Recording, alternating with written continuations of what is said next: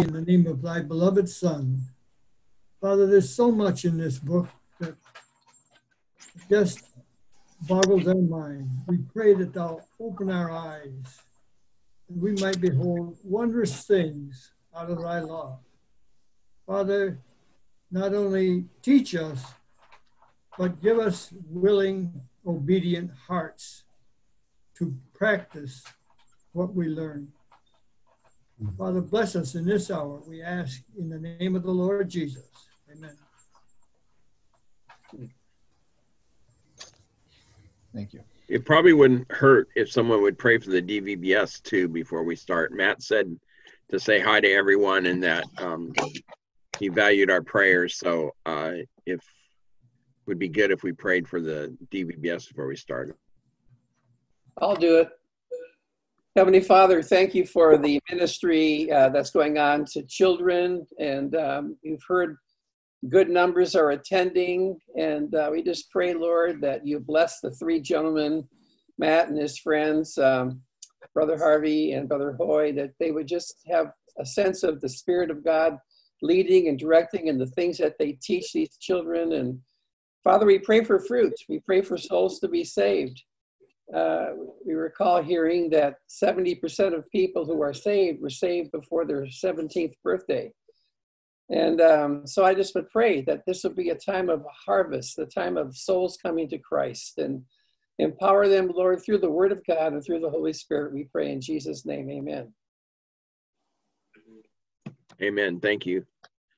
So um, tonight, the, the subject is accountability of elders. I feel really bad in in one regret in one way, and then I'm really happy in another way.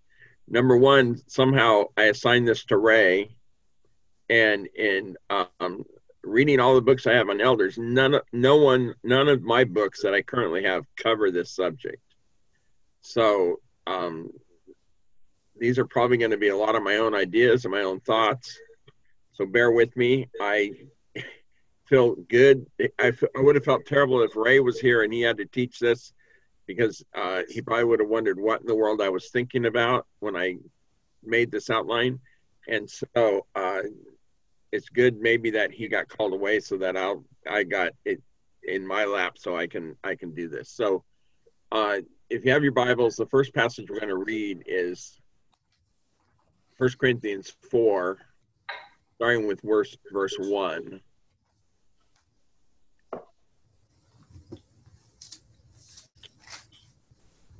First Corinthians 4 and 1 says, Let a man so account of us as of ministers of Christ and stewards of the mystery of God. Moreover, it is required in a steward that a man be found faithful. But with me is a small thing that I should be judged of you or a man's judgment. Yea, I judge not my own self, for I know nothing by myself, yea, I am not hereby justified. For he that judges me is the Lord. Therefore, judge nothing before the time until the Lord come, who both will bring the light the hidden things of darkness will make manifest the counsel and heart of the hearts, and then shall every man have praise of God. Uh, Paul knows that he's accountable because he's a steward. Part of being held accountable is not to judge things before their time. And then accountability takes a humble person is a is a willingness to confess and to admit when the ball is dropped. It's an openness and a transparency when someone asks you for an explanation. When elders believe they're not accountable, they do not believe they owe any explanation ever. But particularly when called to account, we'll look at four people or four different aspects of elders' accountability or, or who they are accountable to. So um, I asked a question because I think I think the Bible clearly teaches accountability, and I just want to make sure that um, we see some aspects of accountability. So the first one is what lessons can we learn about the accountability from Acts 11, 1 through 4? And I'll, I'll read it and then we can discuss what you see as, uh, uh as accountability or lessons we can learn. Acts 11, 1 through 4, and the apostles and brethren that were in Judea heard that the Gentiles had also received the word of God. And when Peter was come up to Jerusalem, they, they that were of the circumcision contended with him, saying, Thou wentest into the men into men uncircumcised and didst eat with them. But Peter rehearsed the matter from the beginning and expounded it by order unto them, saying. So what, what lessons do we see about accountability here from Acts 11? is everyone familiar with the story? It's it's it in Acts 10, we have the story of Cornelius and and Paul's or Peter, sorry. I knew I was going to mix that up at least once. Peter's dealing with Cornelius, his visions, Cornelius's visions. And then we come to Acts 11 and he's going back to Jerusalem and there's some in Jerusalem who are contending with him. So what what do we see here about accountability?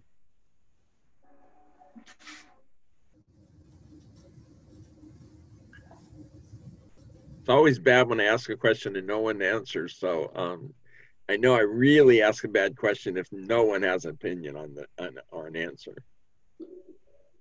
I think one of the things, uh, Clay, is that uh, he he shows how that the Lord led him each step of the way.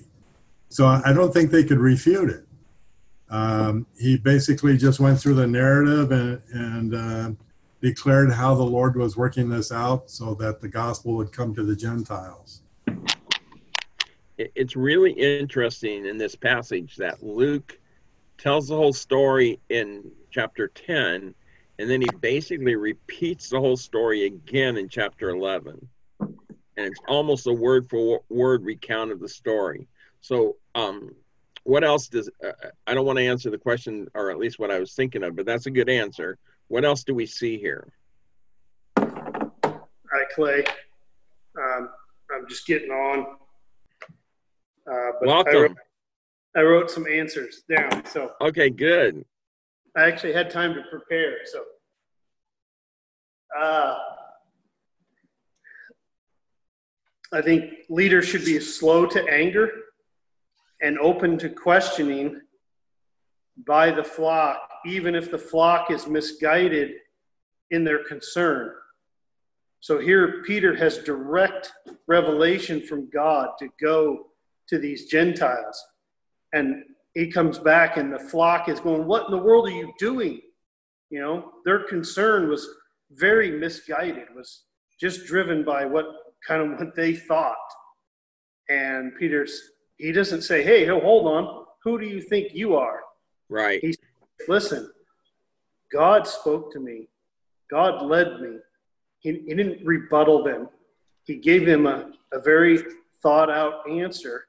Like Steve said, he, he, he laid out how the Lord had led him. And I think that's, that's necessary. I think, and I think in the scriptures, I think is the detail of his answer, which almost is a repeat word for word of what happened, shows the detail in which he was willing not to justify himself, but to explain what took place. And so um, I would agree. I, I see a total lack of defensiveness. Yes.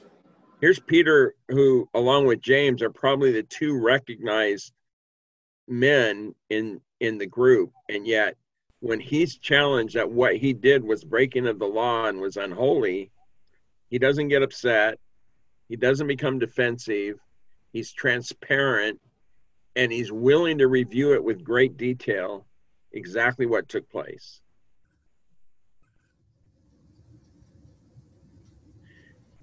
And so yeah. one of the one of the things that unfortunately happens way too often is when you question someone and you, you might you might be judging the issue before the time. So we open with that. You might be judging the issue before the time and someone's judging you wrong or or asking you an accountability question from the wrong point of view how do you how do you respond to that and i think what the lesson here is to learn Peter's to see how Peter responded. And then um, the next one is uh, what lessons can we learn from the accountability from Acts 14 27?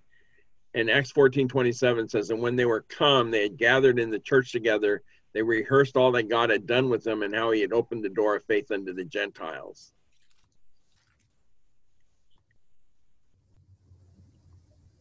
What lesson do we learn from this? The point I was going to make is that he you see in Peter a, a respect for the church, a respect for the process, a respect Great. you know, and uh, he he he holds himself accountable in that sense. He he certainly was the lead apostle, you know, even in the when Jesus was walking in the earth with them, and and uh, he could he could have claimed a lot of you know authority maybe, but he doesn't show it at all, like we've been saying. He just and he's accountable to these elders. So when when you are willing to be held accountable, you're showing a certain amount of respect to those people who are asking the question. Yes. That's a good point. Thank you.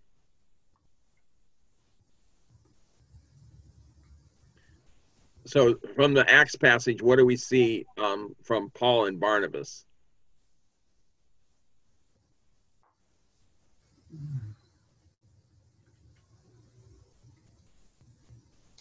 We actually debated this in an assembly I was at, and uh, when you someone's commended to the work of the Lord, are they responsible to report back to the commending assembly what their activities were?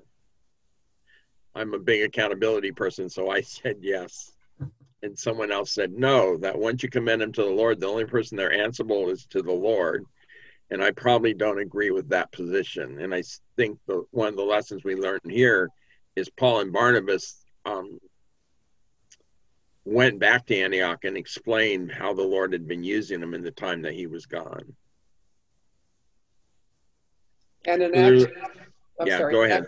in Acts 15, they all they all come to a consensus. There's James, there's uh, Peter, and and Paul, and, and Barnabas, and all of these people, and they're all speaking up, and and they they come to an agreement together and there's I don't think there's anybody dominating this. Uh, they're all just brothers in the Lord, and some, and some of them are, right. the elders. Yeah. Good point, Matt. The other Matt's been up all night with his baby, so he didn't have time to study. uh, Sorry. No, I, I I was just thinking very simply. I, I didn't get real deep on this one or any of them. I, my elevator doesn't go very deep, but uh, I just took this from it that at times the church as a whole should be able to come together and to help hold the elders accountable.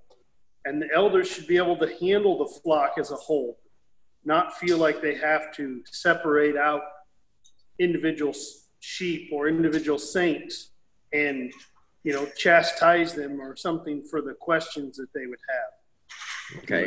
That, i should text david right because it looks like we lost him. So the next question is a is um a big question who holds elders accountable who are the elders accountable to and i and and and i think there's four different categories so um, that's a hint. So who would who would the elders be accountable to primarily, first and foremost? God. the Lord. To the Lord, the Lord who is the chief shepherd, right? Yeah. So they're accountable to the chief shepherd. Who would the who and and and the other three can be in any order. Who are the other three that they're accountable to?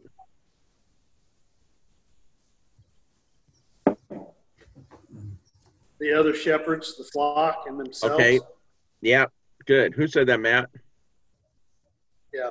Yeah. You studied, didn't you? So there's three. There's three groups. So the first one's the Lord. The way I, the order I put them in was to themselves. So there needs to be accountability themselves. And um, if you go online, there's not a lot about accountability online, but if but there is um, some decent accountability type questions David's coming back. There's can be some accountability type questions, and those accountability type questions are: Did I spend time in the Word? Did I pray? Did I contact someone from the assembly today? Did I um, spend time with my family? Am I having a good work balance of relationship? Am I having a good family church balance relationship? So there's different things that we have. We can have a mental question or checklist, then um, Chuck Swindoll and, and John Piper both have lists, and basically their accountability, basically they elder accountability, but they're really like church staff accountabilities that they each would fill that out and hand it in to each other and discuss about their accountability of did I watch anything online that was inappropriate? Did I watch any movies that were inappropriate? Do I have a good family balance? Some of the same questions all over again. And both of them have 10, 10 questions that you, they would make their staff answer and turn in. And so there's accountability to yourself, there's accountability to the elders. I would say in my trips and my conversations, accountability to their fellow elders is probably the greatest weakness in assemblies today and probably accountability to the flock is the second greatest weakness. I visit with a lot of elders. A lot of elders take me to lunch and they express frustration that there's an elder among them that is running rampant. Sometimes they have the paycheck that's doing things which are are concerning and they're not accountable for them. And when they discuss among the other elders how to hold this one elder accountable or two elders accountable, when the time the meeting comes that they've sort of agreed to try, someone chickens out and doesn't want to be the bad guy or doesn't want to and and they let it go. So the frustration builds and no one ever addresses it. And it can it can literally destroy an assembly. It can literally destroy an elders group. And so um I've been to I've been attending the Elders and Workers Together conference now I think for 9 years. And it's a national conference. And often when we're in small groups that's one of the questions. How do you deal with a bull elder? How do you deal with someone who won't be accountable? And it's really tough. It's really tough. And it can it can if someone thinks he has the right to make any of the decisions anytime he wants to it really is tough. And then the final is accountability to the to the flock. And if um, if you're not being accountable to the flock, then and and we saw that in Peter, he wasn't defensive. So how many of you had have requested a meeting with the elders to discuss something you see either as a problem in the assembly or something that maybe needs to be addressed and you and you were questioned about your who, why you wanted to talk to them what the subject was going to be why was this necessary to have a meeting and then you felt like you were in a combat zone when you went to talk to them show of hands. Well, there's at least two shows of hands. So, um, so, so, and not even if you were like trying to hold them accountable, you just want to discuss an issue with them, but you had this feeling. So then when it comes time to actually hold them accountable, when maybe they've done something wrong, you go with fear and trembling because it's, they haven't been open or transparent in any activity. So how would they get open and, and transparent if there is an issue you have to hold them accountable for? So the next question is what what that's a terrible question. What is the purpose that should have been is instead of the what is the purpose of holding elders accountable or what why do we why does it need to be done?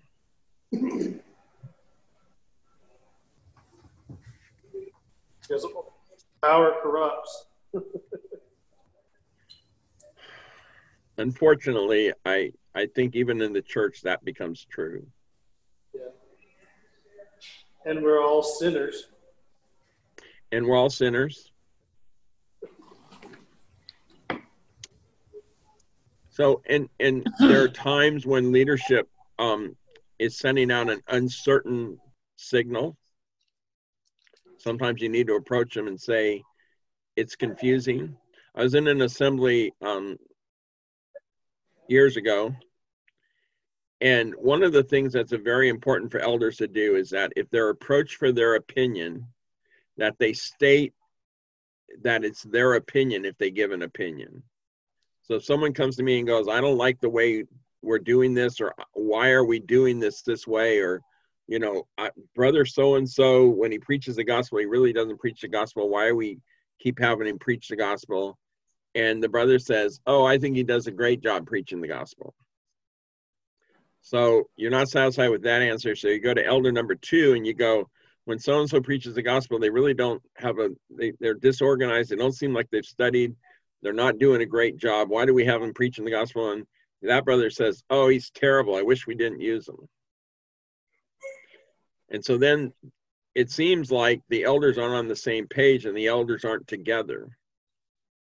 And when someone goes and speaks to an elder and they get a response, their assumption is is that the elders they're speaking for the elders as a whole.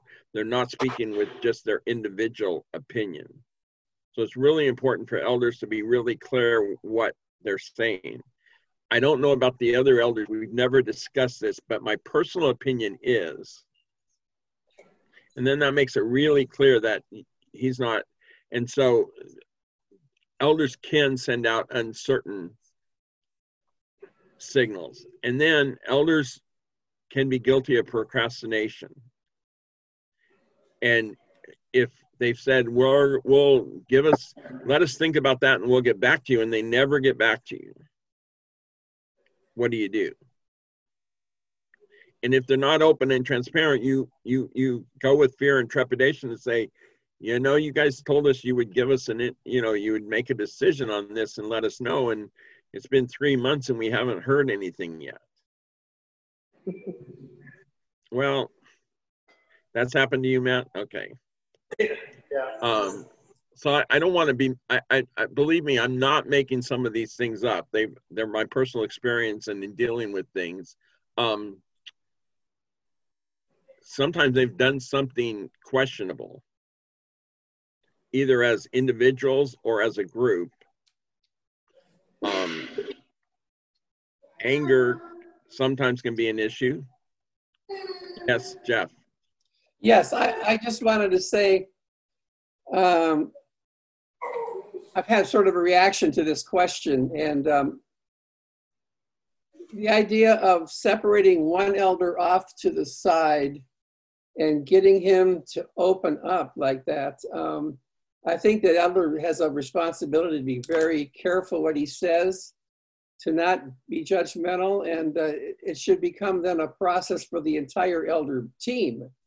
And because uh, then, if you, you, you like you were describing it, this elder said this and this elder said that. One of the things we tried to do in the past was we tried not to speak out of school, and we would uh, we would make sure we were united in in a response like that. And so I would I would just say. Um, I'm a little I'm a little concerned with that that concept because you know then it's he well, said she said that type of thing and the best thing is don't give your own personal opinion. Yeah. Say, you know, we haven't discussed that yet. Let me get together with the other elders and talk about that. Exactly. Yes. I mean, that's the best response. Yeah. But if you're going to give your opinion, make sure you they know that it's just your opinion. Well, that, so I was in your I was in a. the assembly I was in. There was I, don't, I wouldn't call him a troublemaker, but he was concerned at the direction of the assembly and he was concerned about some things in the assembly. And so he would go individually to the elders and discuss it with them. And they didn't say, okay, thank you for bringing that to our attention. We weren't aware of it. Let, we're going to discuss it and get back to you. No, each of them gave us an individual opinion, and those individual opinions differed. And so then he would go to the people who had expressed concerns about these things to him and he would say the elders are really messed up. They're not on the same page. They all have a different opinion. They can't seem to get it together. So when i came along i went and sat down with them and i said you need to stop expressing your personal opinions. Absolutely. And if someone brings a concern to you you need to tell them we'll get back to you and you need to address it. Well they made me an elder like a month later because they thought maybe i knew what i was talking about but it was that was part of the problem is they weren't on the same page and they and they weren't each one was just addressing the, the issue from their own viewpoint and not understanding.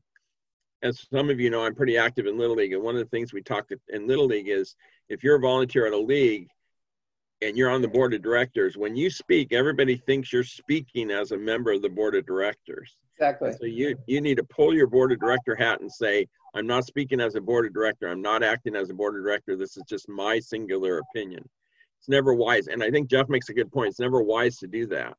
Well, the guy like you were you, I'm sorry, the guy you were describing, oh man, he's horrible. I wish he wasn't speaking or I wish he wasn't an elder. Right. I mean, that man is sinning, I think. And that's a that's a horrible answer. Well, And- it was the person wasn't an elder. It was someone. He, he was a peculiar person. Yeah. And two of the elders wish he'd just go away and leave them alone and never come back.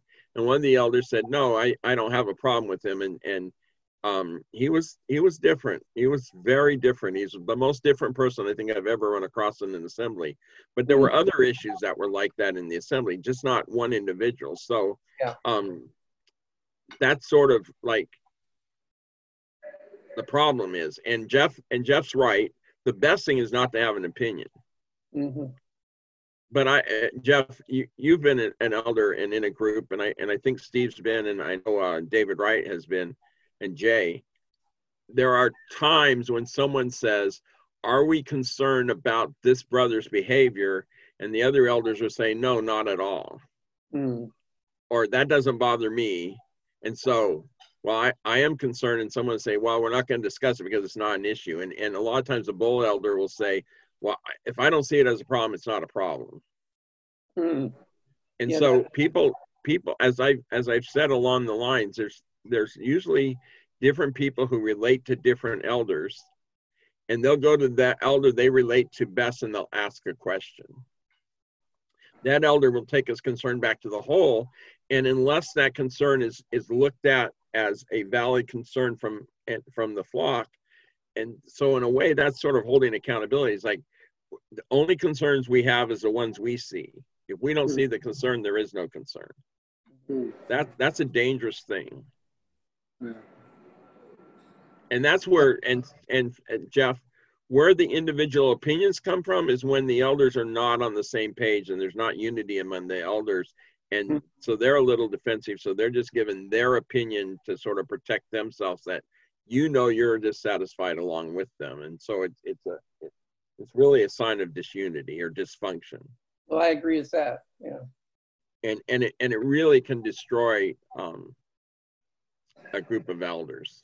All right, and the last one is um, when they show partiality. Hey, Clay. Yes, So could you say that then the main purpose for holding elders accountable is to keep the lines of communication open between the elders and the flock? Yeah. and the elders and each other. Yeah. Well, that, that I think, that should go without being said, but I wish it. I wish that was true. if that is the case, then that's where you got to start. But so I, I, I guess I would find it very hard or very difficult to imagine uh, going to an elder and and asking his opinion, and him not having an opinion. You know, if I go to him and say, "Hey," as a whole, you know, I, I, I guess I have in the past gone to an elder and said, "Listen, what is your opinion?" Okay, be be specific about what the incident was. Um, uh, well, there was uh, an issue between two people. Okay, It, it, they weren't getting along. Uh, Okay. They were hating. okay. And I, what, what, uh, what is your opinion? How should we resolve this? And, And what if he said, what if his response, as Jeff, I think rightly says, what if his response says, you know, that's a good question. I think the elders need to address that and I'll get back to you. I'd be happy with that. See, that that would be a satisfactory answer. Yeah. If you just said, if he just said, I don't see it as a problem or I don't think it's that much of an issue, that would not be a good answer. No. Jeff? Or as you say, if they don't, they say, I'll get back to you and they don't, Yes. that is a horrible thing too. Yeah. So, I mean, it, procrastination is terrible and it happens way too many times. oh, I agree. Yeah. Or, and I've had elders go, oh, well, we took care of that, but, and they go, no one ever got back to me. What's the issue? What's, what happened? They go, oh, we didn't think, since it wasn't involving you, we didn't think we needed to get back to you. Well, I'm the one who called it to your attention in the first place because you weren't doing anything. So, you know, it, it, it really, it means you're not accountable. I've, I've called it to your attention, but you owe me nothing to bring it back and let me know it was resolved or, you know, you don't have to tell me what you did, but just tell me we've, we've discussed it. We've sat down both people. We've discussed it. We think it's resolved. Fine. End of end of story, right? I mean, isn't that hmm what we're So all looking com- for? So to complicate it a little further, what if it involved an elder? Well, and that's where partiality comes into play, and that's where elders are not holding each other accountable. So if you have an elder who's losing, who lo- loses his temper and yells at someone at the end of the meeting because of something happened or someone, you know, he got upset, or heaven forbid, one assembly I was in, uh, they, it was Father's Day, and they were serving donuts, and um, the Sunday school kids got out a little early and they were grabbing the donuts and, and the ladies who were in charge of the donuts and the coffee said, you need to wait till the dads get out here because those donuts are out here. You can't have a second donut. And the child of the elder went to his dad and complained and the elder came out and in front of everybody, unfortunately, just had a total meltdown on the two ladies. And um, it was bad. And no one and the other elders were intimidated and didn't want to hold him accountable. So the assembly finally did hold him accountable and he stopped coming for quite a while. So but that i mean so those things those things happen.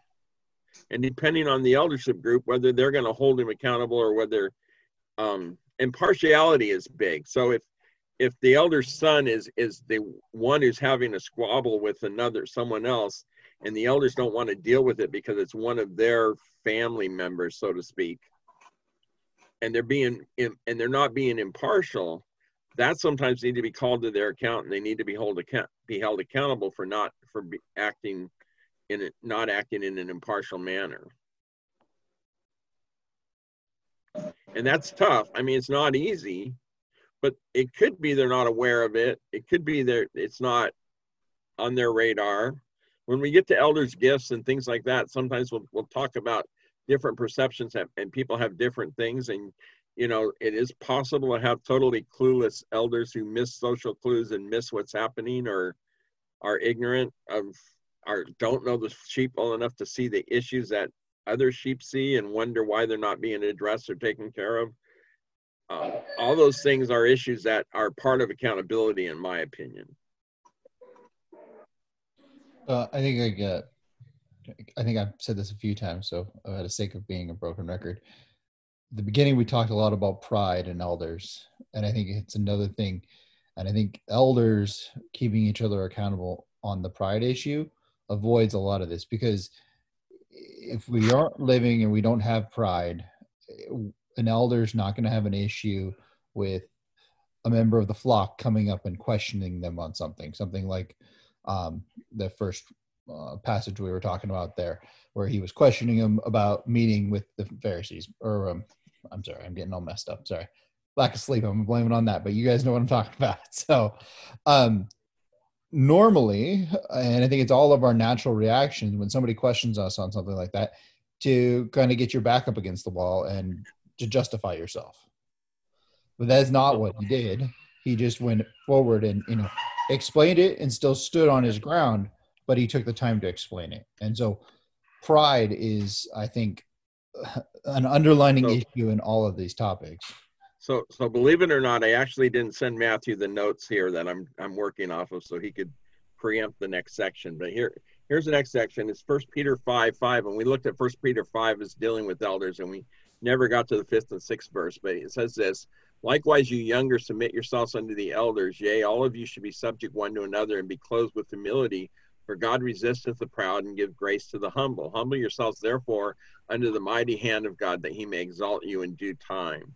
So part part of being accountable is a willingness to submit yourself to others, and it takes a humbleness to be willing to submit yourself to others.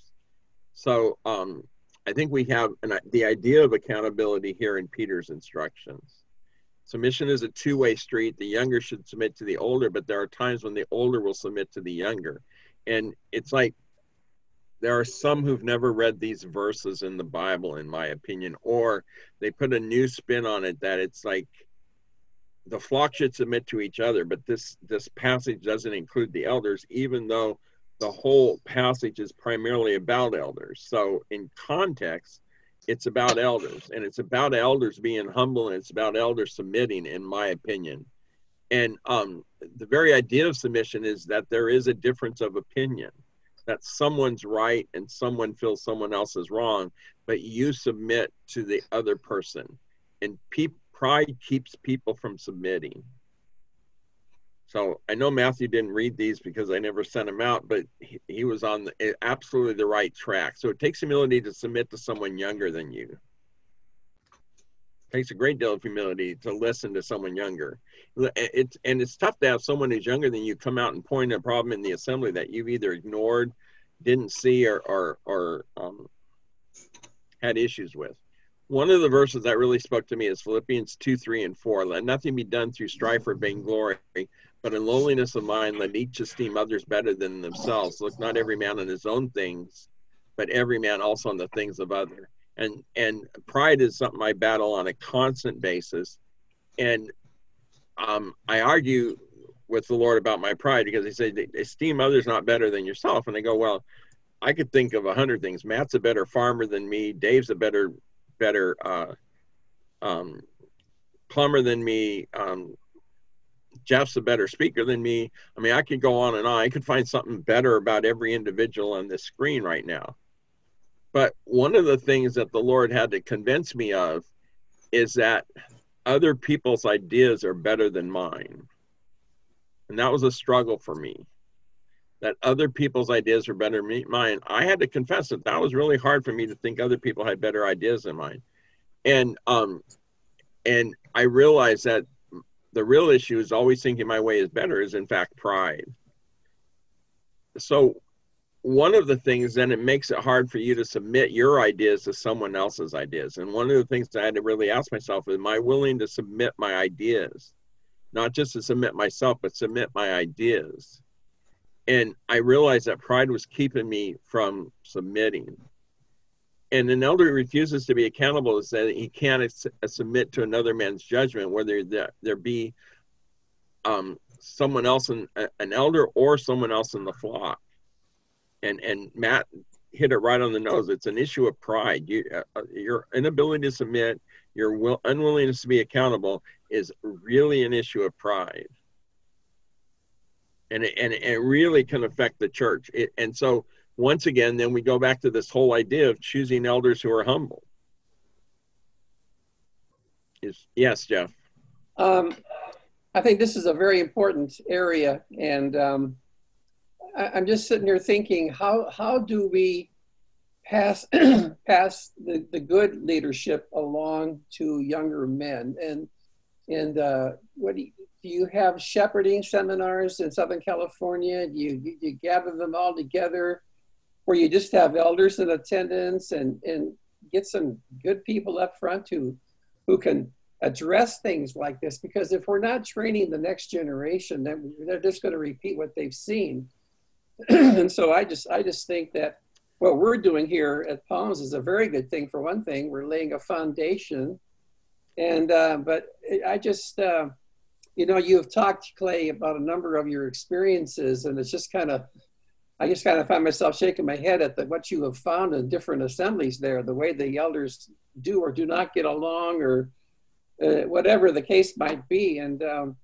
uh, I just see them reproducing themselves to the next generation. So how do we do that? I mean, uh, wouldn't it be great if we could have at a large assembly, like at a Laurel or a Fullerton, have a conference for a weekend and that type of thing? And we've scheduled one for Claremont. We had originally scheduled one for Claremont in November, and Steve Price and, and uh, who some of you I think have met. He's going to speak at the conference in two years and um, Scott DeGroff, who spoke at the conference a few years back, were going to be the two leaders on on that. And I was working with both of them on setting up this. But now with this virus, I don't know if we're going to be able to have it or not. But we, mm-hmm. and so basically, the it, the national conference um, that I go to of elders and workers together is basically discussing these things on a regular basis, having small group seminars where we discuss some of these things and I don't believe my experiences are, are they might be different for you, Jeff, but I would say they're probably more the usual than the unusual. Mm. And then elders will choose men to be elders who they feel they can work with or who they feel they can get along with. So they don't want to be challenged in their elders meetings. They don't want people with different ideas than they have. And so they tend to then, um, rather than passing the baton to elders who are qualified, you're passing the baton on the people who are like you, which sometimes are the very unqualified people to start with. So that that becomes um, an issue. When I was in uh, Southern California working with Cornerstone, we would go up to Verdugo Pines, and um, I recall one year Jack Spender was the teacher, and Right. he did a good job on leadership. And another time, Dave Reed was there, and and um, it, uh, it's the possibility if you've got some elder an eldership team, couldn't the church say to them, "Hey, listen, we're you know I went to that elder workers uh, conference in Lawrence, Kansas, and I loved it.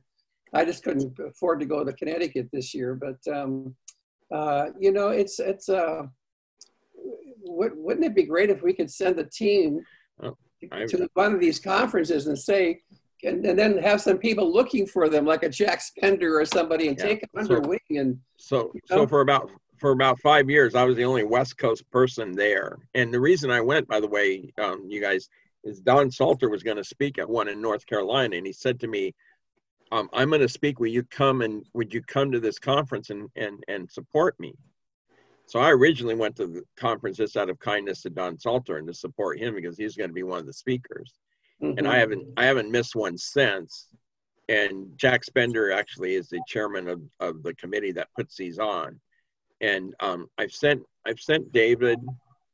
Uh, I think the best book on elders that I know is called Elder Shop Notes, and it's by Jack Spender and a good friend of mine um, who uh, is Chuck Gianotti. Two two good friends of mine, or people I consider to be friends. Um, and they've got an excellent series of four workbooks. I've sent David Wright two co- or David um, Welcher two copies, and um, so you might, if you're interested in reading more about this, you might ask him to ask for one of his sets. And there's there's four books in each set, so you could read one book at a time. So there's some books that can be shared if you're interested. But yeah, it's a huge subject, and, and I think it's an un, un, under taught subject. Do you want to include the titles and the authors uh, in your email to me next week? Yeah, I'll- I'll include I'll include include the um, titles and the authors in your email next next week that I send to you. Called they're called Elder Shop Notes, and they're also online videos that are available that cover the same material if you're more of a video person rather than a reader. So let's let's go on to question five, and uh, and I've got a couple more things to cover, so I don't want to run out of time. Are elders held to a higher standard of accountability than other sheep? Yes. Okay, that's a simple answer. Does anybody have a verse to support that idea? Uh, we're told that they give an account. I'm not sure the reference off the top of my head, but they, uh, I think it's in, uh, obey them, they have the rule over you, for they watch for your souls. As those of give us, it, yep, and they'll give an account. So that's Hebrews um, 13. So here, here are two verses I thought of. That's a good reference. James 3 1 says, My brethren, um, be not many masters, knowing that you shall receive the greater condemnation. Most most um, translations would translate that teacher.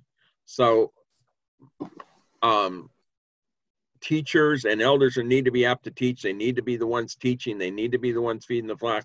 So if teachers are held to a higher standard, then it is natural that elders are held to a higher standard. And then First Timothy 5:19, when we get into discipline, we'll look at that. Against an elder received not an accusation, but before two or three witnesses, them that sin rebuke before all that others may also fear. And so I think there is a I think there's a clear biblical guideline um, what, that uh, elders are high, held to a higher standard, should be held to a higher standard. can you give us those references again? Okay, um, James 3 1 and First Timothy five nineteen. So one of the ways to tell whether you're accountable and open as a group of elders is when someone says, "We like I, um, Matt and Matt or Matt and, and Danny or you know, two people want to come meet with you and discuss something. Do you require an agenda? Do you want to know everything that they might be bringing to you? Are you open and honest and just say, "Come on, let's sit down and talk about it"? We had we had an issue um, when we first went to online meetings, and there were some real uncertain signals being sent out by the elders. And um, one of the brothers said, "Can I meet with two of the elders because I'm real concerned about this, and I'm concerned about an issue." And my response is, of course, I'll meet with anybody anytime. I have nothing to hide. I want to be transparent. You have something I'm doing wrong. I want to know about it. I want to hear about it. And the other elder said, Well, I need to know what the meetings is, are. I'm not willing to walk into a meeting unless I know what the issues are in advance. And the issue was that we were we were sending out uncertain signals and we were dropping the ball and we weren't on the same page. And all I could say when the brother pointed out to us is, you're absolutely right. We we were trying to figure out a new way of meeting, and we didn't do a good job. Just to be honest, we didn't do a good job, and and we weren't.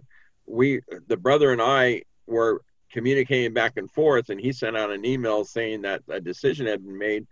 When in my mind we hadn't reached any decision, he just made it on his own, and so um, it caused some confusion because I was telling someone about something else and they they took his. And um, and how willingly are we willing to entertain people who have issues in the assembly and how open and honest and, and how do we treat them? Mm. the last thing the last thing i want to talk about is the idea of ownership the idea of ownership. And so part of being accountable is this idea of ownership. And when when there's not mutual submission you end up with the perception that the elders own the church. And those in leadership may be sending signals that say this local church is owned and controlled by the elders. There's a brother once said that when he visits a church he immediately looks for two things who makes the decision and who controls the money. And that tells him who owns the work hmm. ownership can be a barrier that prevents those not in the ownership group from getting involved and growing. So if you're not accountable, if they don't seem to want your opinion, if you're not feeling like you're valued, then it it then you end up giving up and just being a visitor and you don't you don't have part of it. So a church should not have a caste system, and everybody knows what I mean by a caste system. There's not they're all sheep. They're not some sheep are on a pedestal and some sheep are higher and some sheep are higher and some sheep are lower. Um, the true the true New Testament assembly is not a democracy, but an equal brotherhood of believers with other mature men leading as under shepherds accountable to Christ and each other. This is one of the reasons why I'm, I'm such a firm believer in men's meetings is that we're all equal in men. The elders have every opportunity at the men's meeting to lead, and they should lead with their wisdom and their knowledge of the scriptures. There might be occasion where something comes up that maybe the elders want to discuss among themselves before there's a clear signal of leadership or a clear signal of maybe a direction to go. But most of the stuff involving the assembly, it, everyone should have a part of and should feel part of that assembly. It's um, it is also a family in which the members share unlimited liability for one another and unlimited care for one another. If the this perception that the elders own the church can be can be changed when our ideas are open with open arms. So some of you maybe have experienced where the elders own or you felt the elders own the church and you went with a new idea and if they didn't if it wasn't their idea or if they didn't buy in immediately, they poo-pooed the idea or they weren't they, there was no encouragement to carry out that idea. So um when decisions that affect the whole are not made in secret or behind closed doors. So one of the ways to foster ownership in the church that everybody has a part is don't make decisions behind closed doors and then come out and say this is the way we're going to we're going to start meeting at 9:15 from now on. Well, who made that decision? The elders made that decision to meet at 9:15. Why where were the rest of the families and the men that were affected by that change of decision? Why weren't why wasn't input sought from them? Why wasn't there an openability and accountability for that type of decision? And then when new ideas are suggested, an environment has been created which makes the new ideas valued and there's a willingness to try new suggestions. So even when we think of a reason that it won't work, or even when we think it's not a good idea or great idea, let's work with them to refine the idea so that it will be an idea that works. But instead, too often elders say, We tried that, it doesn't work. That won't work here. That's not a good idea. I'm personally opposed to it, so we're not going to try it or I'm personally opposed to it, so it won't have my support.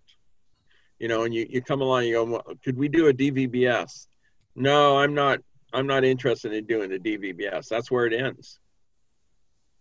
You know, someone comes and said, I, I want to do a DVBS. I might say, I don't know how much time I can commit to that, but let's see if the rest of the brothers want to do it, and let's see if we have enough support and enough people to participate. Let's run with it. So to use an analogy, say that. Sorry, Jeff. Go ahead. Okay. I was just going to say, Clay, I feel like you've been a fly on the wall for a lot of my life. I've been a fly on the wall for my life, and I'm experience and I'm relating my experiences to you. So what I'm realizing is a lot of those experiences I think we've experienced as well. So unfortunately. Well, and that's why when I when I talk about elders or I when I'm teaching about elders, this is the things I'm talking about is is these are the problems that you need to address. These are the things you need to be aware of. This is part of being a leader. So, to, Jeff, did you say have something? I cut Yes, you off. Sorry. Um, the idea of the, the, the full men's meeting, I, I see a lot of benefits of that, but I have one concern. And that is, okay, uh, we all come together and then an issue is brought up. Um, and uh, the, the elders are there, they're trying to offer advice and, and everything, but would it, would it not be a good thing to say up front, listen, we're going to talk as brothers in the Lord today, but we're not going to decide anything today and then allow the elders to get together and then come back and talk to the men and, and uh, have a communication. But because I can see, well, something's going to come up and and uh, three fourths of the meeting wants to do this and the other fourth doesn't, and you, you know, if but if you knew up in front, hey, look at we love each other and we're going to talk with each other, but we're not going to decide anything today, but we will get back to you as quickly as we can. And that, Well, that would make sense to me. Yeah. and and and so but but that's part of working as a body is you know we're not all on the same page. So let's continue to pray about and see that the holy spirit shows us what he wants. One of the things we talked about i think the last meeting was that there was a need for um, dan harvey and was taking food across the border to san ignacio christians who are out of work. And one of the things that was that people are going to pray and see what the lord laid on their heart as to a gift to give to them. And one of the things i said is make sure when you come back together that that you, you've prayed and that you have an idea and sometimes it sometimes it means submitting to others but that's where leadership comes in and the leader says you know brother we're not all on the same page let's Right. continue to pray about this and discuss it next time And the people who decide to, to write the check, I mean, I, that's not my authority. I, you know, that's, I'm not on that committee. But whoever is responsible for writing the check, then they would have to be communicated to. They would have Right. to be in agreement and that type of thing. So it's just, right I don't know. I can just see it to be a good idea to talk openly as brothers and and uh, and uh, yet you know recognize that maybe we're not going to come to a, an answer right now, but we'll, Yeah. we'll, we'll work well it. and and i would probably agree to disagree with you there's very few times that the elders would have to get together and make the decision for the assembly that i think that with the elder leadership leading that the wisdom see i believe the holy spirit actually works in his people today. And i believe the holy spirit can bring us to a consensus or bring us to see what the right thing to do is. Mhm. if we're all working together and we're all being humble and we're all willing to submit we will come to an agreement that what's best. And i might give some and you might give some and it might be some take here and some give there. But i think in the end we can come together in agreement so uh, would let's finish yeah go ahead I would I would say that I've uh, we have to agree to disagree, but that's okay. yeah and that's fine And we- uh, we- because I've been working on eldership teams for, for 30 years, and and uh, it, you know, I agree that the, we can trust the Holy Spirit to work in our midst. We can all give and take that type of a thing. It depends what the issue is, but it, you know, there's there's going to be times it- when we're going to need to just not not decide. Yeah. You know, if it's a doctrinal issue or it's a discipline issue, I would agree that there are going to be times the elders are going to get together, pray over it, and make a decision, and come back and and talk to the group about. It. But I don't. I, I will. I later on as we go on, I will share some things that I've seen how the Lord's work, and it's been pretty marvelous. And it wasn't two men making a decision for the assembly; it was the men. And it took four years to come to an agreement that this was the right thing to do and do it. four years. No, four years. Wow, well, that, that, that's Four- really, four years, four years of patiently waiting on the Lord. Because the verse what we open with is is guess what? Remember what we said. Um, Therefore, judge nothing before the time until the Lord come, who will bring to light the hidden things of darkness and will make manifest the counsel of the hearts, and then shall every man have praise of God. Sometimes we have to be patient till others see what we see, and mm-hmm. others see a need for what we see a need for. And sometimes that takes patience. But when the Holy Spirit finally does show it to everybody, there's unity no one's in charge no one's forcing a decision and it might take some time. And and i've seen i've seen patience and long suffering work to the point that an assembly that could have been torn apart by this decision waited and and the brothers all came together to make the right decision. And believe me i was a little frustrated they didn't make the right decision the first time around because it was clear to me what the proper decision was the first round. But they weren't. And we waited and were patient and they came around. Yes, Jeff. Well, I, I just think your comment about taking four years answers my point. And um, I, I agree with you. It's wonderful when we get it all done, done and decided, and everybody's had their say, and there's unity, and it's a blessing, and we move forward as a body. I think that's that's great. It's just that uh, I, I've I've been doing this, like you say, Clay. I've been an elder for over 30, 35 years, and and uh, I can just see all kinds of issues that have come up that, but but we just can't, you know. Um, well, I, I, I will tell you, the Lord taught me some lessons in this case because I don't know if I would have been that long suffering. mm, So I think But what I saw was a church that had been through a number of church splits and really wouldn't have survived another church split, didn't split. They waited on the Lord, and that church now is one of the thriving assemblies. So, all right, let me finish. Uh, to to use an analogy, owners of a house. hey Clay, Danny was Yeah. going to say something. Danny, oh, sorry, Danny.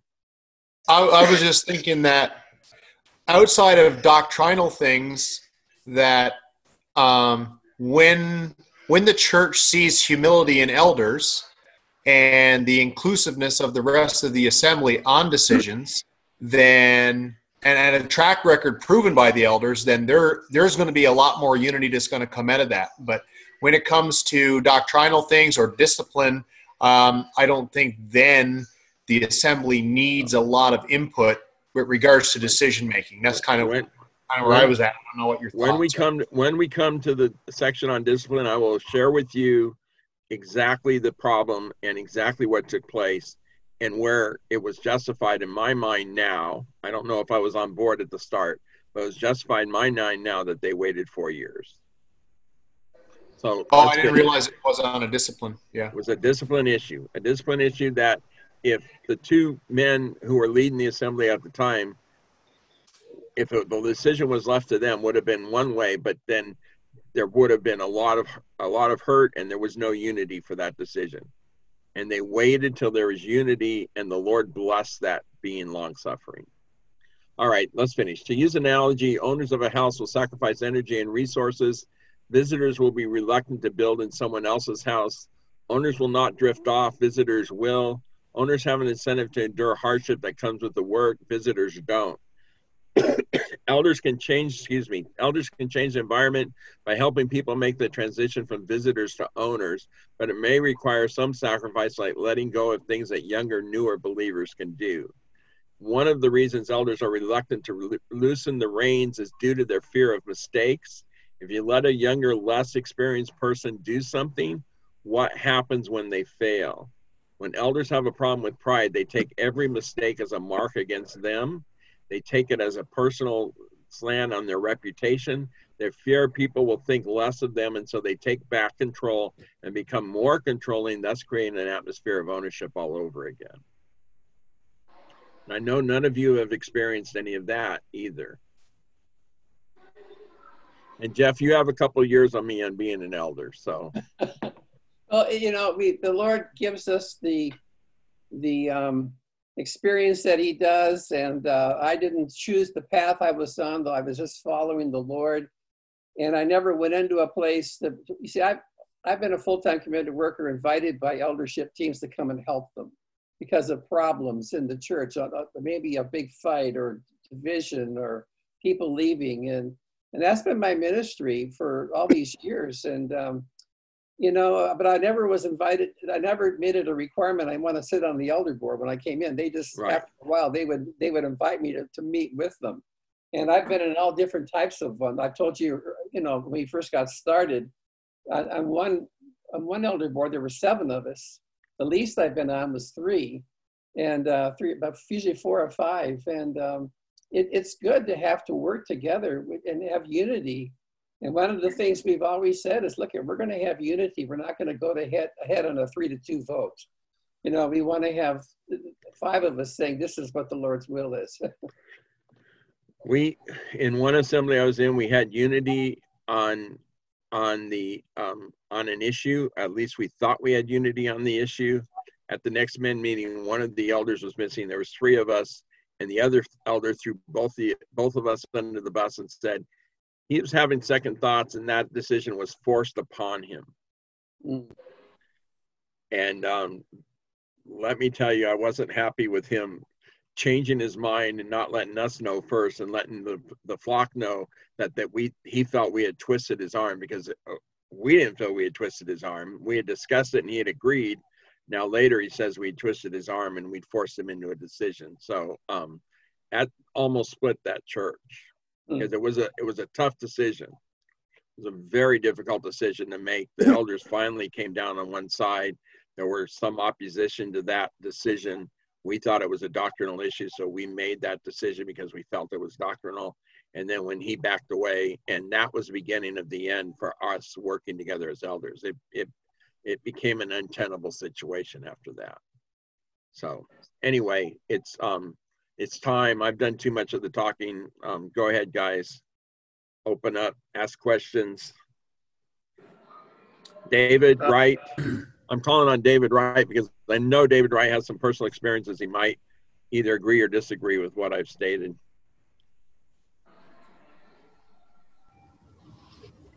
I actually he had to do some work, so I'm listening in.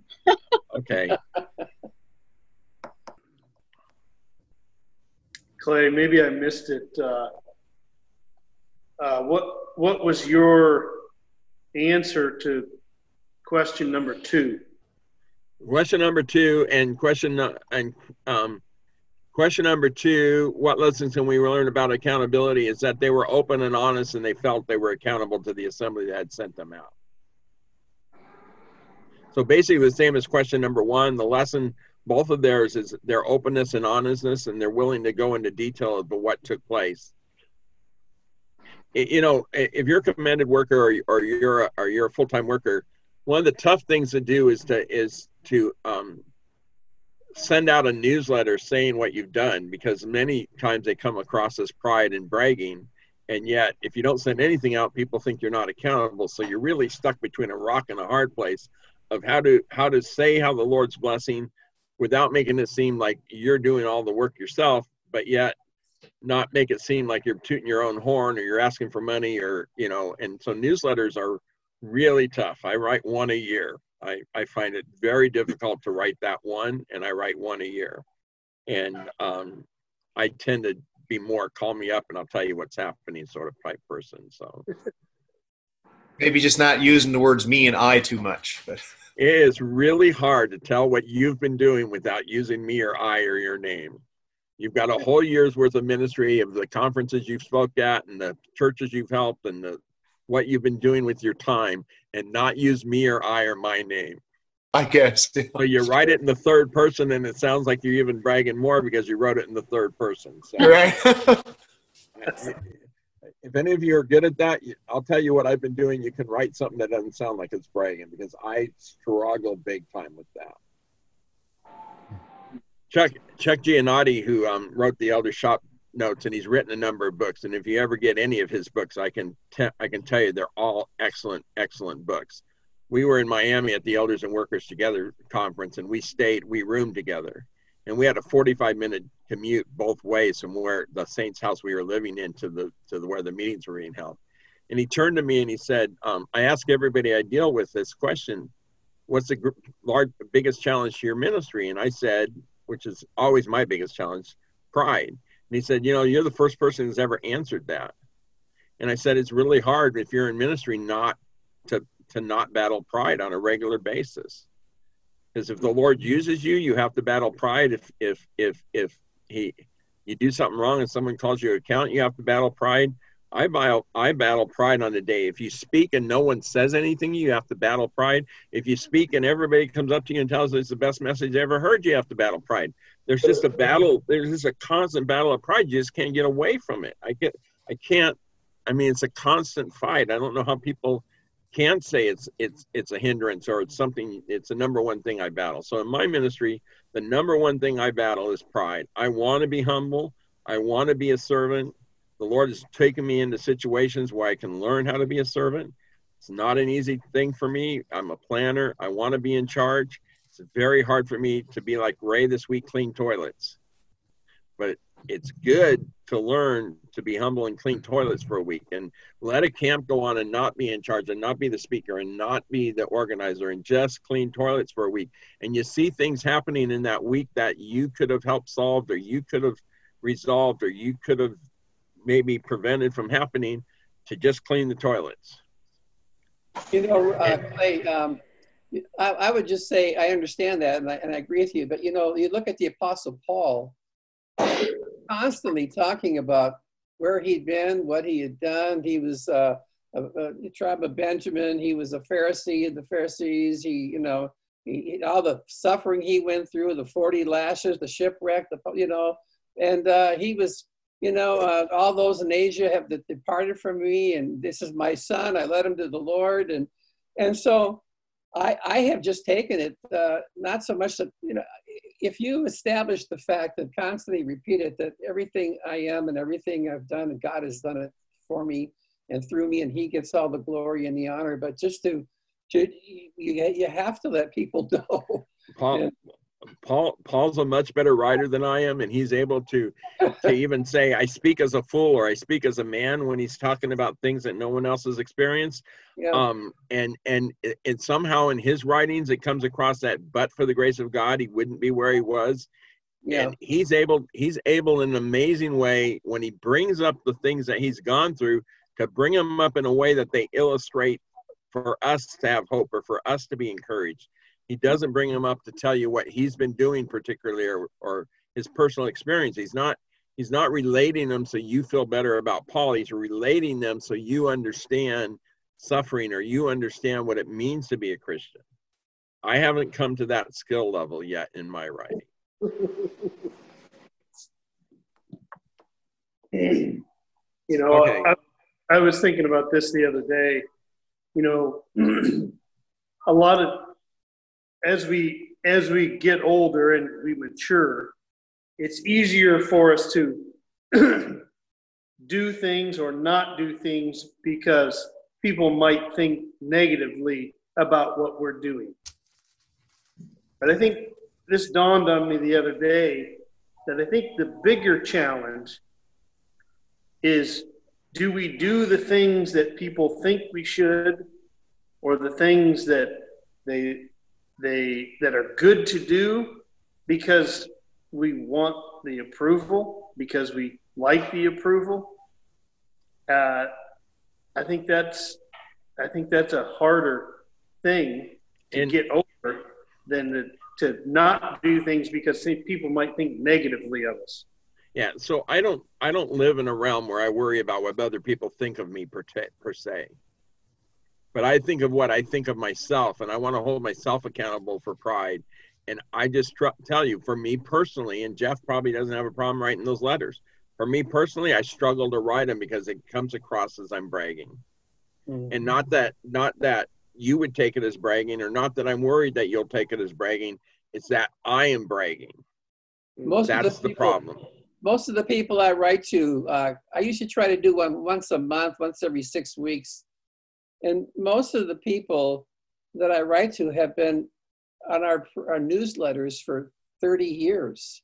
I mean, they know us and they, they know they know that we're not proud people and they know that we we're just talking and um, and uh, or they wouldn't have been helping us with prayers and support for 30 years or more. And so th- th- those are the, you know, I don't send out people newsletters to people I really don't know that well, you know, and, uh, And- they and- don't. see- And I don't either. I Yeah. don't either. Yeah. I think that's the key though, really is getting to know one another. Amen. That's gonna not only help us recognize when maybe we're being more proud than we should, but also to hold each other accountable. Mm. That goes right back to the elders and leading the assembly again as well, right? Same, Right. same thing. Well, it's hard to it's hard to preach humility and sub, and submission if you're not. Hmm. Rashawn. Rashawn turned on his camera, so he must have something to say, right? No, I don't. I, I just had it off. I just turned it on. That's all. Steve? Um, I guess uh, we're kind of going through a situation now with this coronavirus thing, you know. Um, and there's not a total agreement on the elders um, as to the severity or how to react to it. So I guess we could covet your prayers for that to know how to deal with that. It's not a doctrinal thing or, you know, We're we're in the same boat. So well, So- here's how here's how we've dealt with it. The two oldest elders want to meet at the building. okay. And so we've done hybrid meetings. So one of the brothers has been kind enough to go in and set up a camera and project on the big screen the Zoom meeting. We're using um, Jitsi, so we're using a slightly different platform, but the same idea. Okay. And they, if they want to speak or, or say something, they're picked up on the mic at the chapel and they can hear everything everybody else is saying. The rest of the younger families and the old codger me have decided it would be safer not to meet, that it would be difficult at this point for everybody to be in the room. They're not wearing masks. I was very concerned they passed a single cup among the three people who were there. They passed they passed a single loaf among the three people that were there. Uh-huh. Um, I I obviously there's a disconnect, but we're working with the disconnect. It's like, okay, if your personal choice is to be at the building, that's really what you want, go ahead and do it. But enough of us are concerned about the virus that we are willing to meet. Until and, and my opinion is until you can meet better in person than you can online then it's best to meet continue to meet online. And i don't want to i don't want to wear face masks. I don't want to i don't want to cleanse a bathroom. We don't have a cleaning service. We're a small assembly smaller like palms used to be. It, it there's a whole lot of logistics that are going to have to be conquered if you meet in person. That at this time and and the two elders didn't participate in the discussion but we had a discussion. Do you want to meet in person? And the and the body said no we're not ready to meet in person. And that's what we're doing. The two elders who want to meet in person i encourage them to go ahead and meet to go to the building Yeah, we we have um, one elder who is about 89. So uh, and he's had a lot of health issues, and so I understand. You know, if he doesn't want to come, that's fine. Him and his wife. Um, the rest of us come, but we do have uh, an issue where one elder wants to mandate that everybody wear a mask, and um, I guess I don't see it that way, but that that's me. I've I talked with a dear brother actually back in Wichita, Kansas, who's an elder there. Yeah, very very solid brother. He's um, physician assistant, and um, he there's also a medical doctor in their assembly.